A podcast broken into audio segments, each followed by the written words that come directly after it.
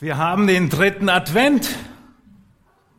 Aber die große Frage, die häufig ausgeblendet wird in unserer Gesellschaft, wenn es um Weihnachten geht, ist die eigentliche Person von Weihnachten. Nämlich Jesus Christus. Und die große Frage, die damit einhergeht, wer ist Jesus Christus? Dieser Frage wollen wir heute gemeinsam nachgehen. Wer ist Jesus Christus? Das kann man sagen, ist die wichtigste Frage dieser Welt. Wer ist Jesus Christus? Die wichtigste Frage der Weltgeschichte. Die eine Frage, die jeder Mensch beantworten muss. Auch du. Wer ist Jesus Christus? Niemand, niemand kommt um die Beantwortung dieser Frage herum. Die Weltreligionen versuchen die Frage zu beantworten. Der Islam sagt über Christus, ja, Jesus, er war sehr besonders. Er war ein Gesandter Gottes, ein Prophet, aber er war nicht Gott. Der Hinduismus, er erkennt, dass Christus göttlich ist, aber nicht Gott. Sie sagen, Gott ist größer als Jesus. Würde Gott auf, sich auf eine einzige Inkarnation festlegen, dann würden wir Gott begrenzen und verfügbar machen. Aber Gott ist ja grenzenlos.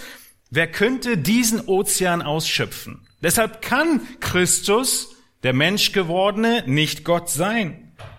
Jesu Menschsein, so sagen die Hindus, findet in jedem Menschen statt, der sich Gott öffnet. Die Zeugen Jehovas sehen Jesus ebenso auf gleicher Ebene wie die Engel. Jesus ein Geschöpf Gottes. Jesus ein Geschöpf, das sich Gott unterordnet. Alle großen Philosophen mussten sich mit Jesus Christus auseinandersetzen. Sie mussten die Frage beantworten, die auch du beantworten musst, wer ist Jesus Christus? Karl Marx Friedrich Engels, Rosa Luxemburg, all diese Männer mussten nachdenken über Jesus Christus. Du kommst um diese Frage nicht herum. Wer ist Jesus Christus?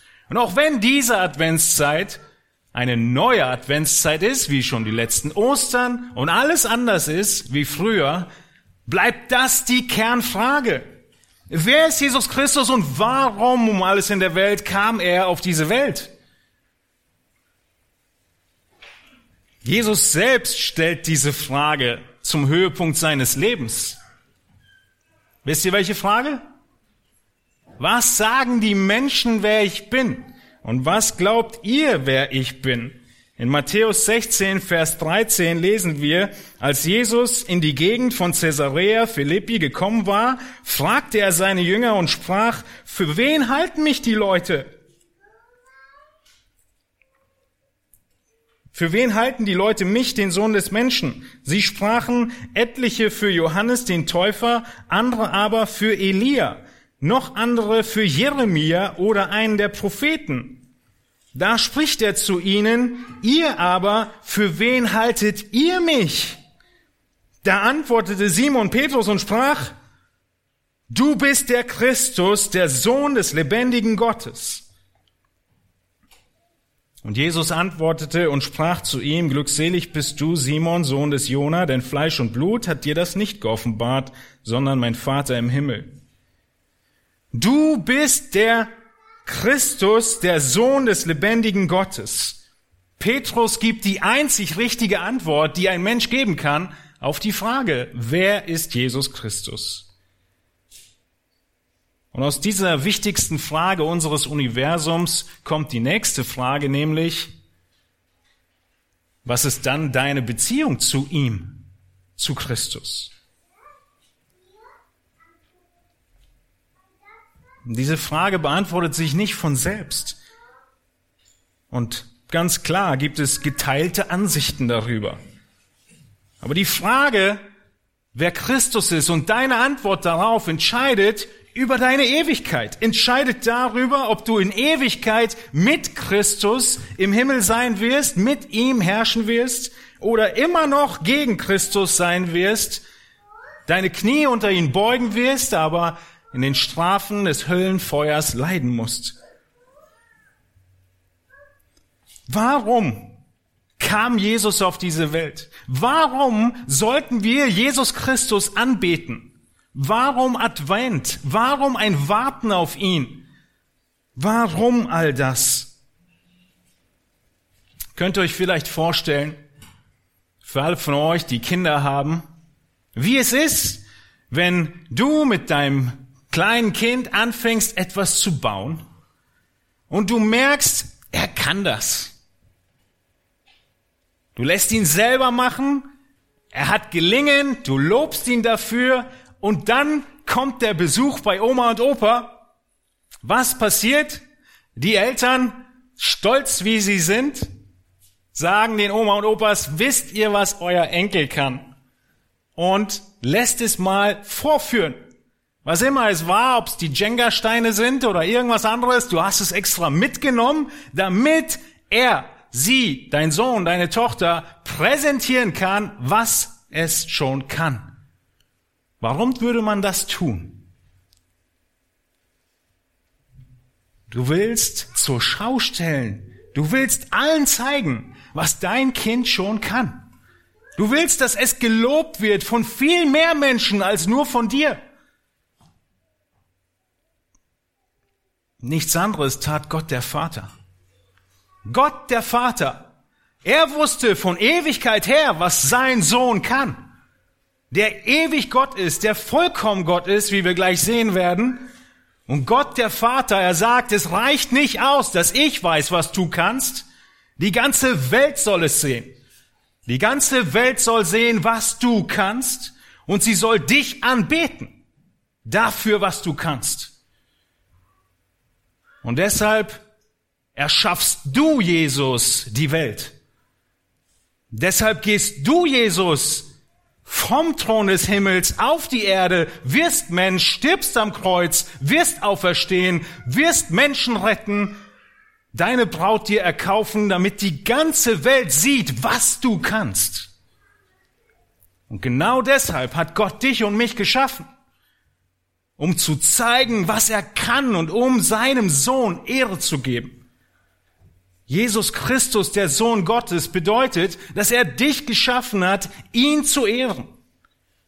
Und diese Herrlichkeiten, diese Exzellenz, diese überragende Eigenschaften Jesu, genauso wie die Eltern wissen, zeigen wollen, was ihr Kind schon kann, so will Gott herausstellen und auf das größte Podest dieses Universums stellen, wer er ist und was und wer sein Sohn ist.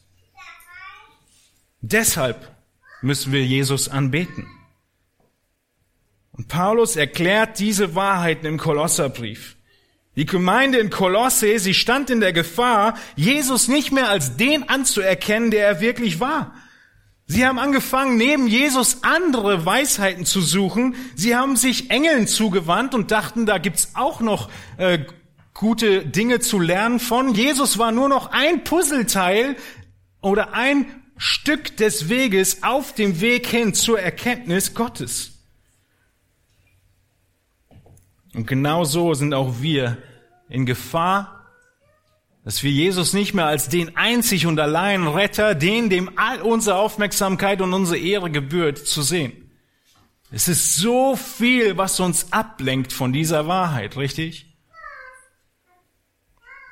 Nun, die wenigsten Menschen, sie zweifeln daran, dass Jesus überhaupt gelebt hat. Aber dass Jesus vollkommen Gott ist, das glaubt niemand. Niemand in dieser Welt glaubt, dass Jesus Christus Gott ist. Es sei denn, es sei denn, dass nicht Fleisch und Blut es offenbaren, sondern Gott selbst die Augen öffnet. Gott selbst scheint in das Leben und klar macht, Jesus ist Gott. Wenn du heute da sitzt und sagst, Jesus, Gott, nee, passt nicht zusammen, dann muss Gott dir die Augen noch öffnen und du musst ihn bitten darum. Denn niemand erkennt Jesus als Gott an, es sei denn, Gott öffnet ihm die Augen dafür. Und wenn du dann Christus als Gott anerkannt hast, dann wird die Sicht über Jesus jeden Teil deines Lebens bestimmen. Jede noch so kleine Entscheidung deines Lebens wird sich ändern, weil alles aus der Perspektive Christi gesehen wird, der dich geschaffen hat, um ihm Ehre zu geben. Und so wird jede Frage deines Lebens eine Frage sein, die aus der großen Frage herauskommt, wer ist Jesus Christus? Wenn du dann eine kleine Sicht von Jesus hast, dann wirst du große eigene Entscheidungen treffen. Aber wenn du eine große Sicht von Jesus hast, dann wirst du kleine eigene Entscheidungen treffen. Denn Christus hat einen Plan für uns deine Sicht von Christus, sie beeinflusst dein ganzes Leben. Deinen Arbeitsplatz, deine Beziehungen, deine Erziehung, deine Ehe, deine EC-Karte, dein Terminkalender, deine Freunde, deine Freizeit, deine Hobbys, deine Ewigkeit. Alles kommt in dieser Frage zusammen. Wer ist Jesus Christus? Schlagt eure Bibeln auf in Kolosser 1 und lasst uns die Antwort lesen. Lasst uns lesen, was Gott möchte, dass wir erkennen.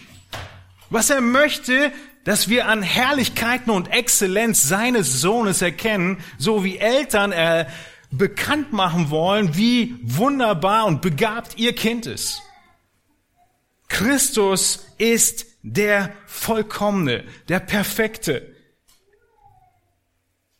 Wir lesen in Kolosser 1, vielleicht kurz zur Erinnerung, der Zusammenhang aus diesem Kapitel ist eigentlich vorher nur das Gebet für die Kolosser. In Versen 3 bis 8 dankt Paulus für die Kolosser, für ihren Glauben, für ihre Liebe, für ihre Hoffnung. In den Versen 9 bis 14 betet er dann für die Kolosser. Er betet darum, dass sie Erkenntnis haben mögen, Erkenntnis von Gott, damit sie was tun? Christus würdig leben. Genau das, was wir gerade gesagt haben. Wir sehen in den Versen, die wir uns heute anschauen wollen, die großartigen Eigenschaften Christi, die dazu führen sollen, dass du ihn erst mit deinem Leben, dass du erkennst, dass alles geschaffen ist und du geschaffen bist, nicht für deinen Selbstzweck, sondern um Christi großartige Erhabenheit zu erkennen und zu untermauern.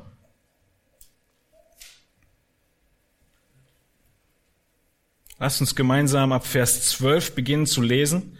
Wir schauen uns dann die Verse 15 bis 17 heute an. Wir lesen ab Vers 12 bis 20 um des Zusammenhangs willen. Kolosser 1, Vers 12. Indem ihr dem Vater Dank sagt, ist das Ende von Paulus Gebet. Indem ihr dem Vater Dank sagt, der uns tüchtig gemacht hat, teilzuhaben am Erbe der Heiligen im Licht. Er hat uns errettet aus der Herrschaft der Finsternis und hat uns versetzt in das Reich des Sohnes seiner Liebe, indem wir die Erlösung haben durch sein Blut, die Vergebung der Sünden. Erkennt ihr in diesen einleitenden Worten, in dem Ende vom Gebet, dass Gott genau das machen will durch Paulus. Er will aufzeigen, wie großartig Christus ist, wie großartig sein Sohn ist. Es ist Gottes Plan, der in allem beschrieben wird, aber er hat Jesus eingesetzt, dass er uns versetzt. Versetzt von einem Königreich in das andere Königreich. So groß sind die Dimensionen, um die es hier geht von einem Herrschaftsbereich in den anderen Herrschaftsbereich und durch Christus sind wir gerettet. Vers 13. Er hat uns errettet. In das Reich seines Sohnes. Was heißt es? Jesus ist der König dieses neuen Reiches. Er hat uns errettet, Vers 14, erlöst. Er hat uns die Vergebung der Sünden gegeben. Und nun, aus diesem heraus, mit dem Ziel, dass wir dem Vater Dank sagen, ist immer noch das große Thema. Kommt er jetzt in Vers 15 dazu, dass er den Spot auf Jesus Christus lenkt und aufzeigt, wie herrlich er ist. Damit wir was tun? Dem Vater Dank sagen. der uns errettet hat durch Christus. Wie ist denn dieser Christus? Wie ist denn dein Sohn? Okay, ich zeig euch, wie mein Sohn ist. Das ist, was hier vor sich geht. Gott will dir zeigen, dass Christus über alles erhaben ist. Und so heißt es dann in Vers 15, dieser, Jesus Christus, ist das Ebenbild des unsichtbaren Gottes, der Erstgeborene, der über aller Schöpfung ist, denn in ihm ist alles erschaffen worden, was im Himmel und was auf Erden ist, das Sichtbare und das Unsichtbare, seien es Throne oder Herrschaften oder Fürstentümer oder Gewalten. Alles ist durch ihn und für ihn geschaffen. Und er ist vor allem und alles hat seinen Bestand in ihm. Und er ist das Haupt des Leibes der Gemeinde. Er, der der Anfang ist, der Erstgeborene aus den Toten, damit er in allem der Erste sei. Denn es gefiel Gott, in ihm alle Fülle wohnen zu lassen und durch ihn alles mit sich selbst zu versöhnen, indem er Frieden machte durch das Blut seines Kreuzes, durch ihn sowohl was auf Erden als auch was im Himmel ist. Seht ihr, wie der Abschluss dieses Abschnitts darin mündet, dass Christus es ist, der nicht nur die Welt erschafft, dann lehnt sie sich gegen Gott auf, sondern er ist auch derjenige, wo Gott zeigen wollte, mein Sohn, er kann. Er kann nicht nur die Welt erschaffen, sondern er kann sie sich auch wieder zurückerobern. Genau das tut er hier. Durch Christus alles mit sich selbst zu versöhnen. Christus ist es, der alles, was im Himmel und auf Erden ist, wieder zurückbringt, ins Lot bringt. Das kann Gott. Und so ist Christus. Wer ist Jesus Christus? Nun entfalten wir den mittleren Teil dieser Verse ein wenig die Verse 15 bis 17, den Kern dessen, wo Christus beschrieben wird. Und wir sehen drei Aspekte. Das erste, was wir sehen in diesen Versen, in Vers 15, ist, dass Jesus Christus vollkommen Gott ist. Jesus Christus ist vollkommen Gott. Paulus, er beginnt ganz oben. Er beginnt mit der Hauptsache.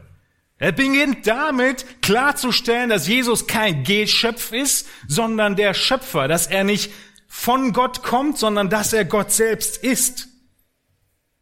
Er beginnt bei der Hauptsache. Er spricht davon, dass niemand Gott gesehen hat. Niemand hat Gott je gesehen. Warum ist Jesus das Ebenbild Gottes? Nun ist es klar. Jesus ist das Ebenbild Gottes, weil er der unsichtbare Gott ist. In 1 Timotheus 1.17 lesen wir beispielsweise davon, dass Gott unsichtbar ist. Er ist Geist, er ist nicht an einen Körper gebunden, er ist allgegenwärtig, er ist zu jeder Zeit, in jedem Moment außerhalb von Zeit. Dem König der Ewigkeit aber, dem unvergänglichen, unsichtbaren, alleinweisen Gott, sei Ehre und Ruhm von Ewigkeit zu Ewigkeit. Gott ist nicht sichtbar. Er ist unsichtbar. Aber Jesus, er ist derjenige, er ist Gott selbst Mensch geworden.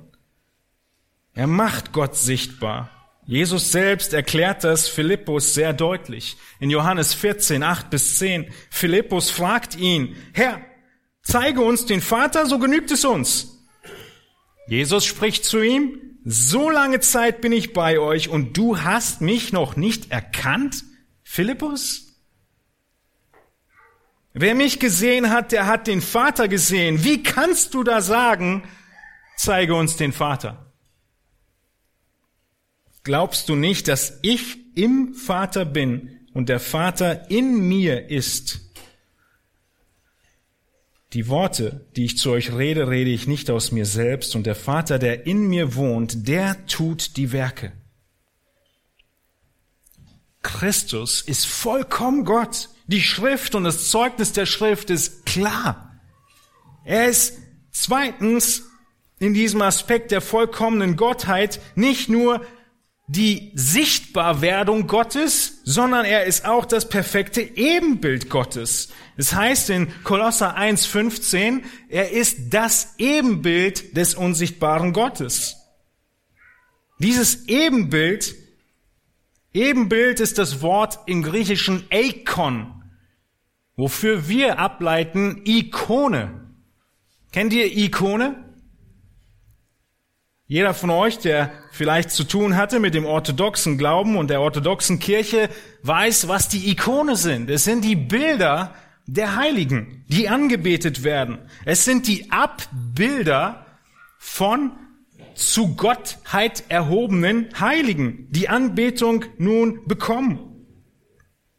Ikone sind auch ein Zeichen für Kopien, Skulpturen, Bilder.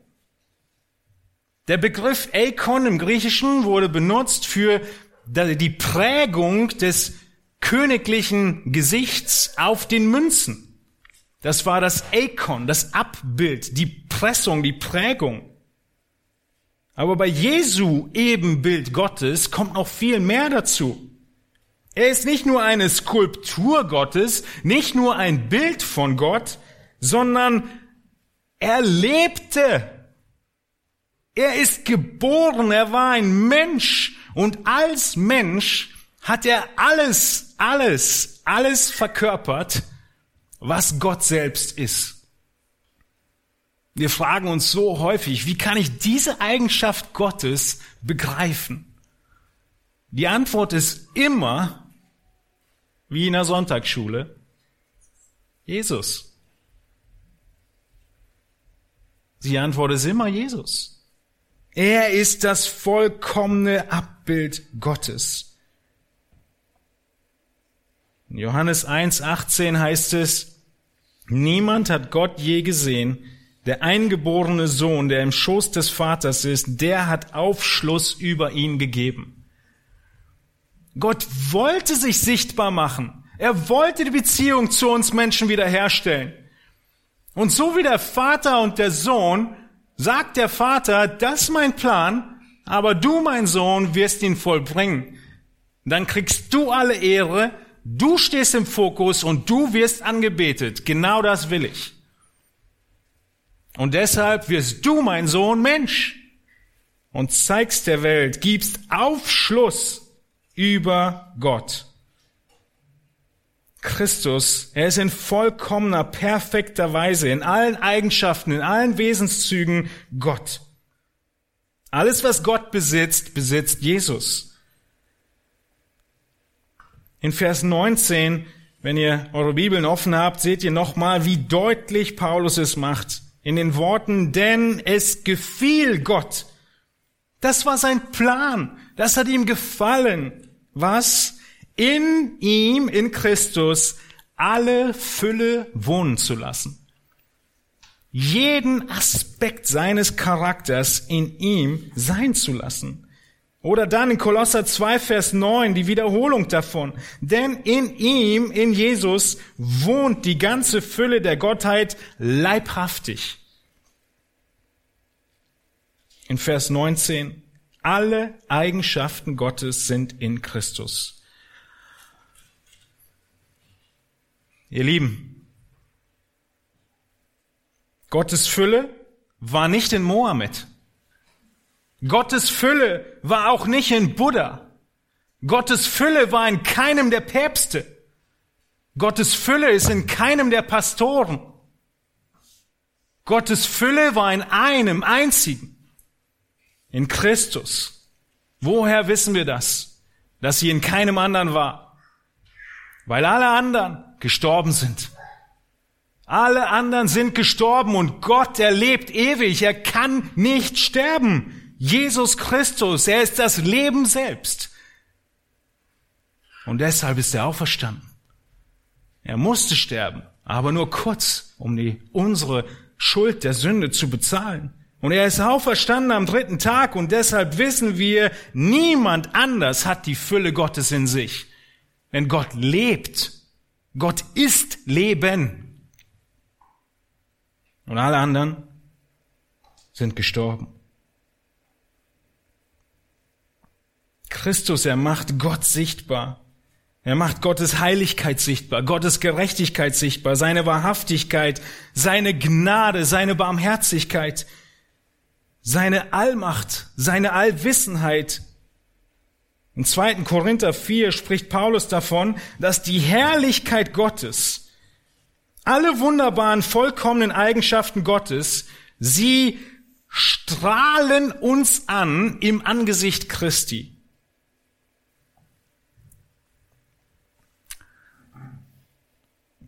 Habe ich das mit aufgeschrieben?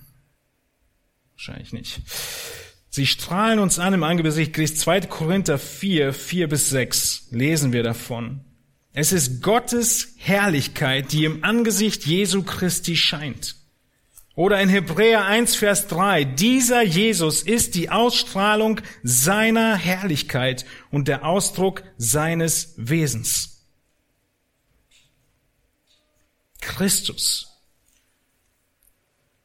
In seinem Gesicht, wenn wir ihn angucken, erkennen wir Gott.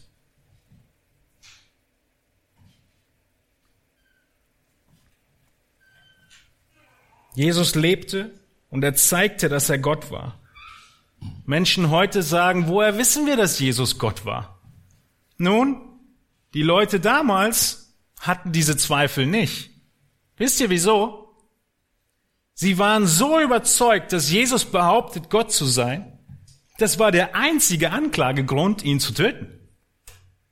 Erinnert ihr euch? Sie finden keine einzige Anschuldigung aus seinem Leben. Klar, er war ja sündlos. Das, was allen Leuten, Zeitgenossen Jesu klar war, ist, Jesus behauptet, Gott zu sein. Und Menschen heute sagen, ah, Jesus, der hat nie gesagt, er sei Gott. Ja, dann hätten sie ihn nicht umgebracht, wenn es nicht so klar gewesen wäre, dass es allen klar war. Jesus, er hat Gottheit beansprucht. Das war sein Todesurteil. Was wäre denn gewesen, wenn er nur Mensch gewesen wäre, wie alle anderen Religionen behaupten? Wenn Jesus nur Mensch gewesen wäre, dann wären wir immer noch gefangen in unseren Sünden. Aber weil Jesus Gott war, weil er der ewige Priester war, konnte er für uns eintreten. Nur als Gott konnte er uns vollkommen erretten, wie Hebräer 7, Vers 24 deutlich macht. Gott selbst Mensch geworden, der heilig, unschuldig, unbefleckt ist von den Sünden. Hebräer 7, 26. Nun, einer seiner Jünger, Thomas, der brauchte ein bisschen länger für diese Wahrheit.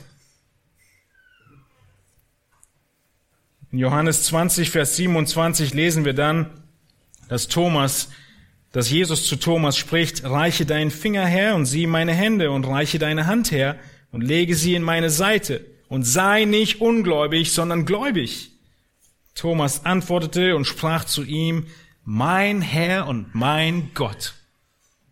Auch Thomas hat es letztendlich begriffen. Mein Gott. Und genau deshalb sind die Jünger dann nicht mehr aufzuhalten in der Apostelgeschichte. Und was verkündigen sie in Apostelgeschichte 4.12?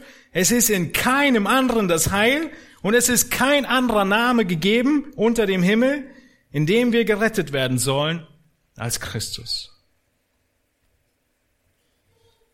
Jesus, er ist vollkommen Gott. Vollkommen Gott. Ah, hier war doch 2. Korinther 4. Gut, mal weiter. Und Hebräer 7. Gut. Jesus, er ist nicht nur vollkommen Gott, sondern er ist auch zweitens ewiger Schöpfer. Jesus ist nicht nur vollkommen Gott, sondern ewiger Schöpfer. Das sehen wir im zweiten Teil von Vers 15. Dieser ist das Ebenbild des unsichtbaren Gottes, der Erstgeborene, der über aller Schöpfung ist. Denn in ihm ist alles erschaffen worden, was im Himmel und was auf Erden ist, das Sichtbare und das Unsichtbare, seines Throne oder Herrschaften oder Fürstentümer oder Gewalten, alles ist durch ihn und für ihn geschaffen. wie wunderbar und herrlich ist der Sohn Gottes. Er ist vollkommen Gott und er ist der Schöpfer. Gottes Plan war, dass er Christus so viel Ehre wie möglich zukommen lässt. Alle Ehre, die geht.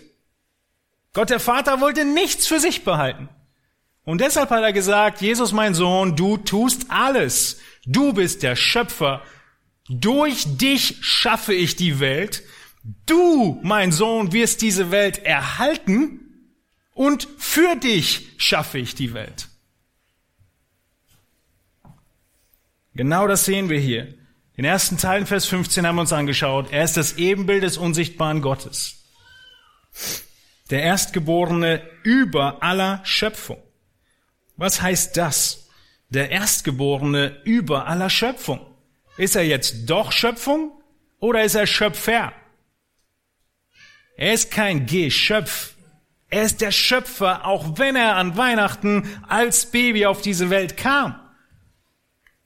Ist er erhaben? Was bedeutet dieser Begriff der Erstgeborene über aller Schöpfung? Paulus macht uns deutlich, dass Christus über allem erhaben ist. In unserer heutigen Zeit denken wir fast nur chronologisch, richtig? Wir wollen andauernd Zeitachsen haben. Alles muss irgendwie in ein Diagramm passen. Das war damals überhaupt nicht so. Der Erstgeborene hat überhaupt keine zeitliche Bedeutung, dieser Begriff, sondern er hat eine Bedeutung der Stellung. Und das ist nicht nur eine biblische Wahrheit, sondern eine Wahrheit, die gang und gäbe war in der Zeit damals. Christus, er ist, wie der Text hier deutlich macht, über aller Schöpfung. Dieser Erstgeborene ist über aller Schöpfung. Deshalb kann er nicht der erste zeitlich Geborene sein. In Vers 18 heißt es dann, er ist der Erstgeborene aus den Toten. Aber andere Menschen wurden vor Jesus auferweckt. Richtig? Jesus selbst hat einige auferweckt. Er kann nicht der Erste zeitlich sein. Die Jehovas Zeugen sagen, dass Christus als Erster geschaffen wurde und er dann das Erbe ist, die ganze Schöpfung ist sein Erbe. Aber er ist nicht nur Schöpfung. Oder er ist Schöpfung und Schöpfer gleichzeitig. Im Sinne von, dass er Kind, Mensch wurde. Sekten und Kulte verdrehen diese Aussage hier in Kolosse 1 und sagen, seht ihr, Jesus wurde geschaffen. Wie ich schon sagte, bedeutet aber Erstgeborener nicht, dass er als erster geboren wurde, sondern es ist ein Begriff, der auf seine Rechte und Autorität zurückgeht. Es ist ganz normal gewesen, dass der Erstgeborene ein Begriff war für denjenigen, der von seinem Vater die Leitung der Familie übertragen bekommen hat. Und es war häufig der, der als erster zeitlich geboren ist, aber nicht immer. Und so sehen wir hier, dass Gott sagt, Jesus, mein Sohn, du bist es, der die Leitung übernimmt von allem, was mir untersteht. Israel beispielsweise wird als Erstgeborener bezeichnet. Israel, die Nation. War Israel als Nation die erste Nation auf diesem Universum, auf dieser Welt? Auf keinen Fall. Israel wird als Erstgeborener bezeichnet. König David. In welcher Reihenfolge der Familienabstammung stand er zum Vater Isai? Er war der jüngste von allen. Erinnert ihr euch? Ein König wird gesucht und keiner denkt an David. Der ist da draußen bei den Schafen. David wird im Psalm 89 als der Erstgeborene bezeichnet. Gott sagt zu David, ich mache dich zum Erstgeborenen ja, Psalm 89. Ich habe meinen Knecht David gefunden und ihn mit meinem heiligen Öl gesalbt. Wir springen zu Vers 27 und ich will ihn, diesen König David, zum Erstgeborenen machen, zum höchsten der Könige auf Erden. Das ist die Verwendung des Begriffs. Der Erstgeborene bezeichnet denjenigen, der die Leitung und die Verantwortung über alles bekommt. Und das ist Christus. Nicht, weil er unbedingt der Erste ist, sondern weil er der Höchste ist, der Erhabenste, der rechtmäßige Erbe über alle Schöpfung. Christus, er wird als ewig beschrieben. In Jesaja 9, Vers 5, schon im Alten Testament sehen wir, dass Christus als ewig beschrieben wird. Es das heißt dort, er ist wunderbarer Ratgeber, starker Gott, ewig Vater, Friedefürst. Außerdem in Micha 5, Vers 2, Du Bethlehem Ephrata bist zwar gering unter den Hauptorten von Juda, aber aus dir soll hervorkommen, der Herrscher über Israel werden soll, dessen Hervorgehen von Anfang von den Tagen der Ewigkeit her gewesen ist. Oh, Entschuldigung, was war? Hm, okay, Micha 5 fehlt. Bethlehem sollte den, der von Ewigkeit her hervorbringen. In Johannes 17, Vers 5 sagt Jesus selbst, nun verherrliche du mich, Vater, bei dir selbst, mit der Herrlichkeit, die ich bei dir hatte, ehe die Welt war. Was sagt dieser Vers aus? Jesus, er war schon immer da. Er war seit Ewigkeit Existenz, genau wie der Vater. Er hatte die Herrlichkeit im Himmel. Und nun geht er zurück zum Vater. Die Schrift ist deutlich, Christus ist nicht geschaffen, er hat keinen Anfang. Er ist Gott und er ist ewig. Er ist vollkommen Gott und er ist der erhabene Schöpfer. Dafür muss er Gott sein, dafür muss er ewig sein. Und nun sehen wir in Kolosser 1,16, dass er der Schöpfer ist. Denn in ihm ist alles erschaffen worden, was im Himmel und was auf Erden ist, das Sichtbare und das Unsichtbare. Wir könnten auch übersetzen, durch Christus. Ja, in ihm ist alles erschaffen worden oder durch ihn ist alles erschaffen worden. In Johannes 1, Vers 1 lesen wir genau davon. Das Thema in der Sonntagsschule heute. Das heißt, wenn eure Kinder gut aufgepasst haben, könnt ihr über das gleiche Thema heute Abend reden. Im Anfang war das Wort und das Wort war bei Gott und das Wort war Gott. Dieses war im Anfang bei Gott. Die gleiche Aussage wie gerade in Kolosser 1. Alles ist durch dasselbe entstanden. Durch Christus. Und ohne dasselbe ist auch nicht eines entstanden, was entstanden ist. Er war in der Welt und die Welt ist durch ihn geworden, doch die Welt erkannte ihn nicht. In unserem Text in Kolosser 1 macht Paulus unmissverständlich klar, so wie auch hier in Johannes 1, dass alles von Christus erschaffen wurde. In Kolosser 1, in den Versen 15 bis 18, sagt er fünfmal, alles ist erschaffen worden durch Christus. Was meint ihr, was das bedeutet? Alles. Es bedeutet, dass es kein Molekül gibt, kein Atom. In diesem Universum, in allem Geschaffenen, was wir kennen und was wir nicht kennen, was hier nicht inbegriffen ist, in dem, was Christus geschaffen hat. Christus hat nicht outgesourced.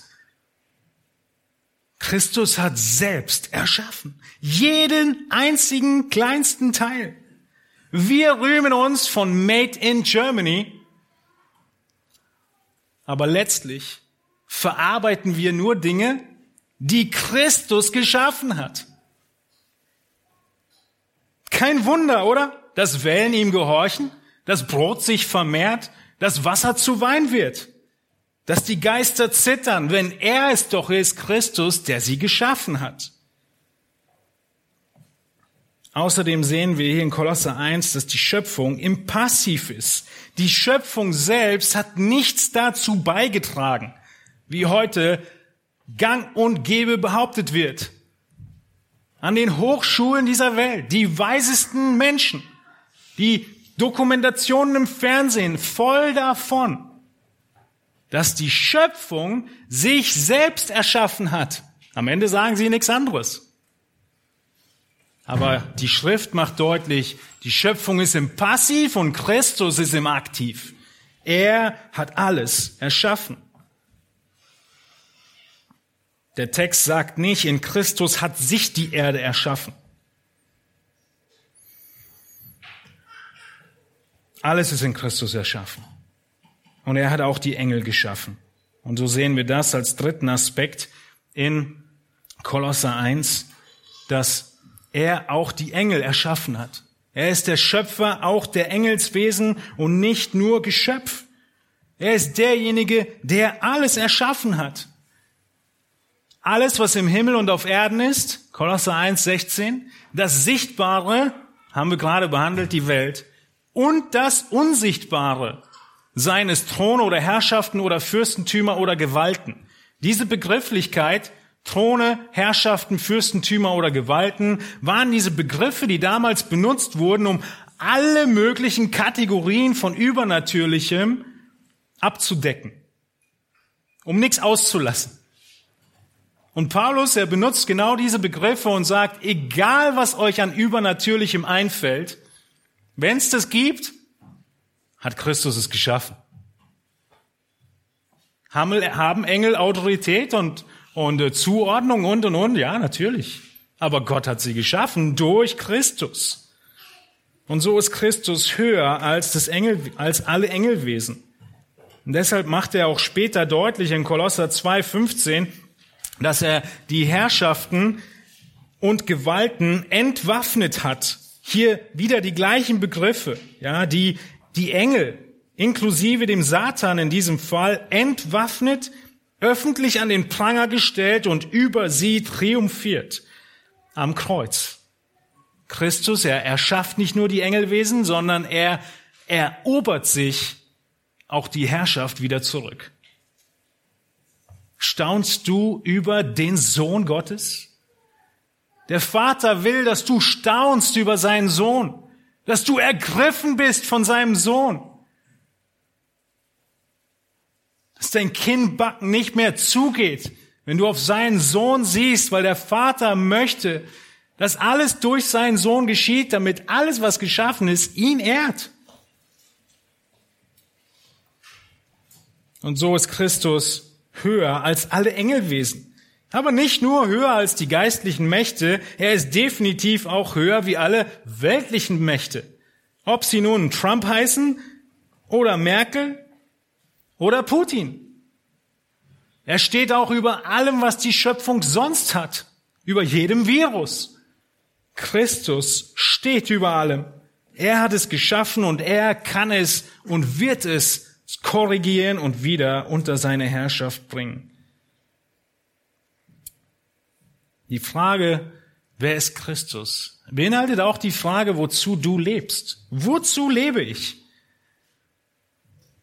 Wenn Christus dich erschaffen hat, wenn Christus dich dann wieder gerettet hat, wenn die Herrlichkeit Christi dir deutlich wird, was ist Gottes Plan für dich? Du sollst die wunderbare Exzellenz Christi, des Sohnes Gottes erkennen. Das ist Gottes Plan. Du sollst erkennen, dass du geschaffen bist von Christus, dass du geschaffen bist für Christus und dass alles was dich am Leben erhält, Christus ist. Das ist das Ziel deines Lebens. Wisst ihr, Gott vor aller Ewigkeit plant diese Welt zu erschaffen. Durch seinen Sohn, ich wiederhole mich. Er erhält es, er wird es wieder zurückerobern.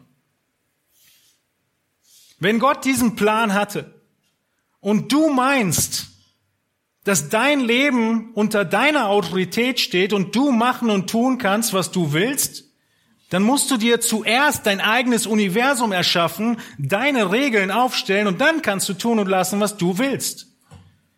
Aber solange du auf der Erde wandelst, die Gott der Vater seinen Sohn hat schaffen lassen, um seinem Sohn Ehre zu geben, kannst du die Ehre, die ihm gebührt, nicht an dich reißen. Versteht ihr? Das ist der Grund, warum Gott und Jesus Christus aller Anbetung wert ist. Weil es der Plan der Schöpfung war, dass Christus geehrt wird. Und genau das passiert dann in Offenbarung 5, richtig?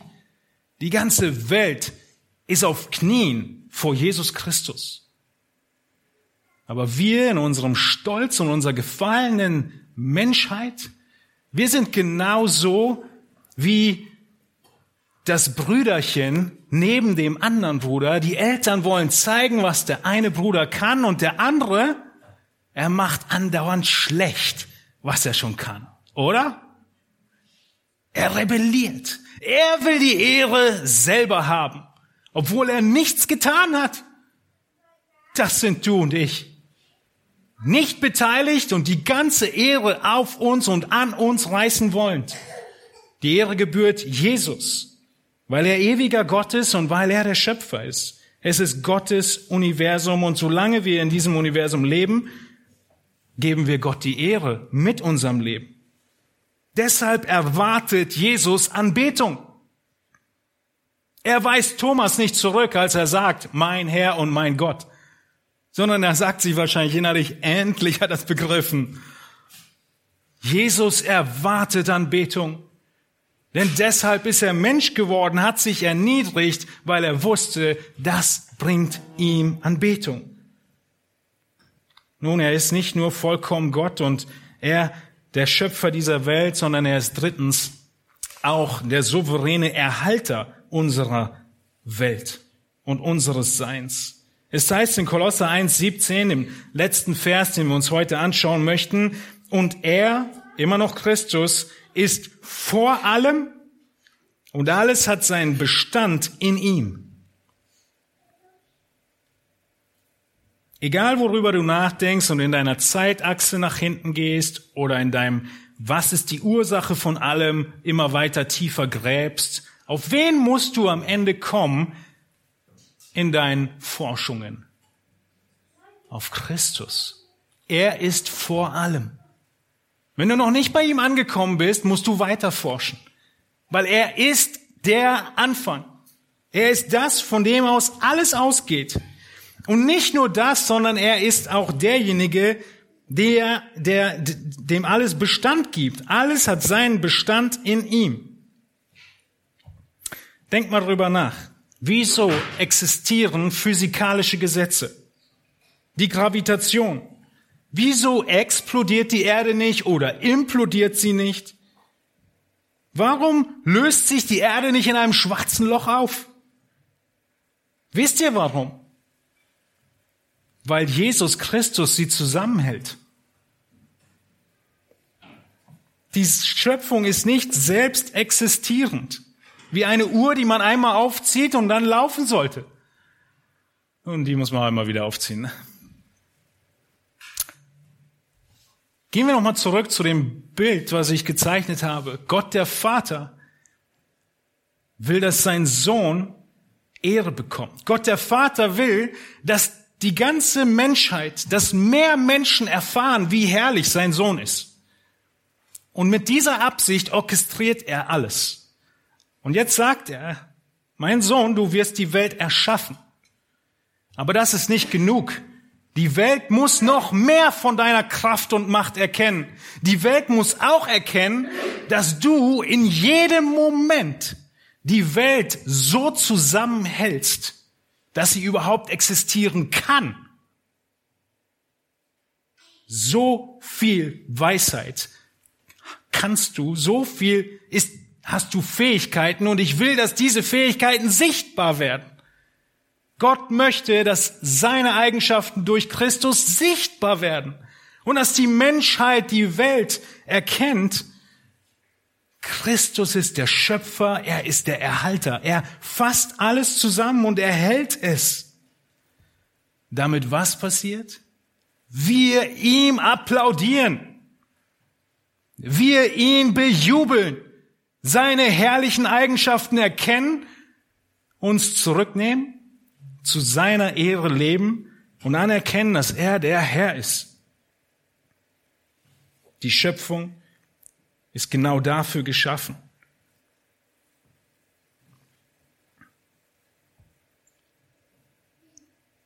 Jesus Christus ist derjenige. Sein Wesen ist das, was die Welt zu einem Kosmos macht und nicht zu einem Chaos.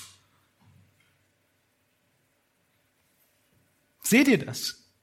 Alles hat seinen Bestand in ihm. Ohne Christus hat nichts Bestand. Ohne Christus Chaos. Mit Christus Kosmos. Schönheit. Ordnung. Christus hält das Universum zusammen. Christus ist die Antwort auf all die Fragen, wo die Physik keine Antworten mehr liefern kann. Wie könntest du für irgendetwas oder irgendjemand anderes leben als für diesen Christus? Aber stattdessen rebellieren wir. Wir wollen nicht akzeptieren, dass wir Christus brauchen, dass wir von ihm abhängig sind und dass wir ohne ihn keinen Bestand haben. Und deshalb macht Paulus so deutlich, Christus, er muss an erster Stelle sein. Er muss vor allem sein, auch in deinem Leben. So herrlich und schön du all das bejahen kannst, die Frage ist, ist es auch Wahrheit für dein Leben? Suchst du deine Erfüllung, deine Freude darin, die Eigenschaften Jesu zu sehen und ihn zu loben, ihn zu ehren, ihn zu anbeten? Das ist unser Auftrag. Für jeden Aspekt unseres Alltags. Während der Arbeit, in unseren Beziehungen, in unseren Familien.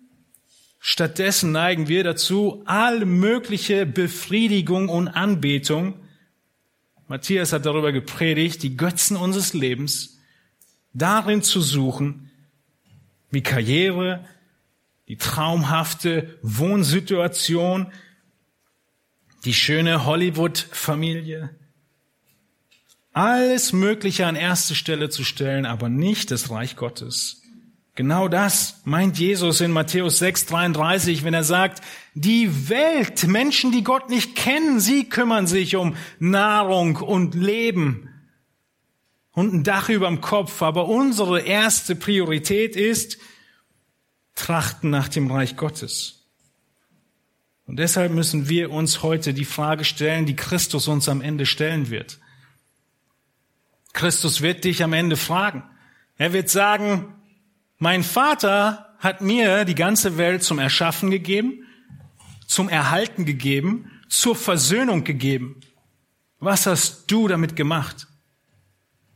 In jedem einzelnen Moment deines Lebens hast du Christus Ehre gebracht. Bringt die Entscheidung, die du morgen triffst, wie du deine Freizeit verbringst, deinen Feierabend verbringst, bringt sie Christus Ehre. Wird diese Beziehung, in die du investierst, Christus Ehre bringen? Wird sie dich näher zu ihm bringen oder den anderen näher zu ihm bringen oder andersrum? Wird die Weiterbildung, die du nehmen willst, Christus ehren oder davon abhalten? All diese verschiedenen Aspekte.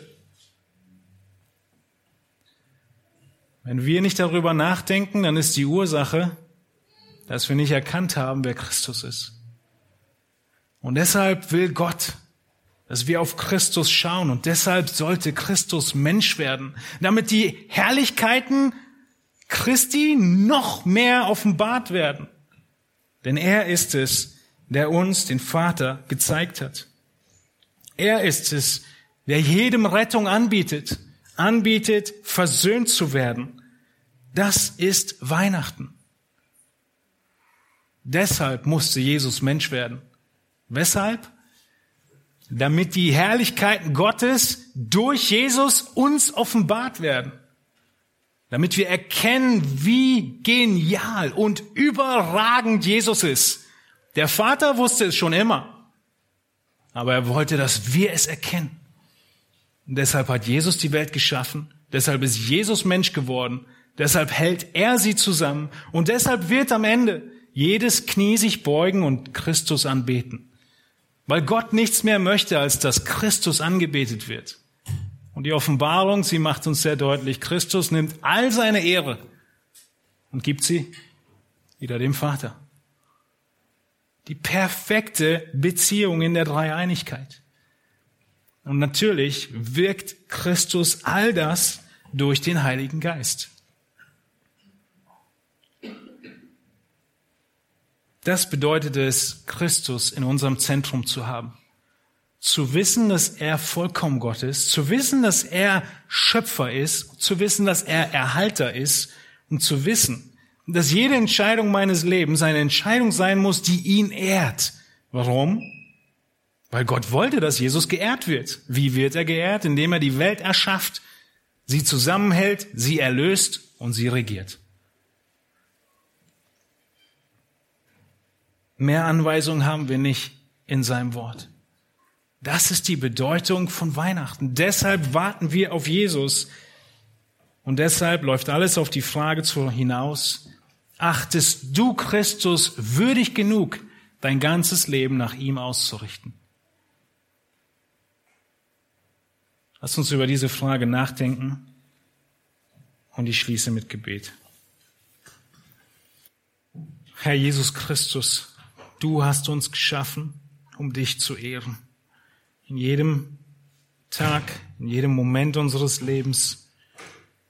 Und wenn wir uns diese Wahrheit aus deinem Wort vor Augen halten, so werden wir überführt davon, dass wir so häufig unser Wohl suchen Vergib, Herr, sei gnädig, sei barmherzig. Danke dafür, dass du gnädig und barmherzig bist, dass es Teil deines Wesens ist, langmütig zu sein und zu warten, bis wir zu dir kommen, zu warten, bis wir verstehen, so wie Thomas irgendwann kam und verstanden hat. O Herr, ich möchte beten, dass diese deine Worte uns die Größe und Schönheit von dir, Jesus Christus, wieder neu vor Augen geführt haben. Du bist Mensch geworden, um die Herrlichkeit Gottes uns zu zeigen. Und aus diesem Erkennen der Herrlichkeit, dass wir unser Leben in deinen Dienst stellen, in deine Anbetung stellen, dass wir nichts lieber tun, als dir zu applaudieren, dir zu singen, unser Leben in deinen Dienst zu stellen Niemand sonst ist würdig, dass wir für ihn leben, dass wir ihn anbeten, dass wir ihn bejubeln. Alles andere ist ein kleiner Abglanz davon. Ein Zeichen davon, dass wir geschaffen sind zum Jubeln. Wenn wir den Sportlern zujubeln, anderen Leuten mit tollen Eigenschaften. Hey Jesus Christus, wir wollen deine Eigenschaften mehr und mehr erkennen und dir zujubeln deine Nachfolger sein, in dein Ebenbild verwandelt werden. Segne uns dabei in der kommenden Woche. Amen.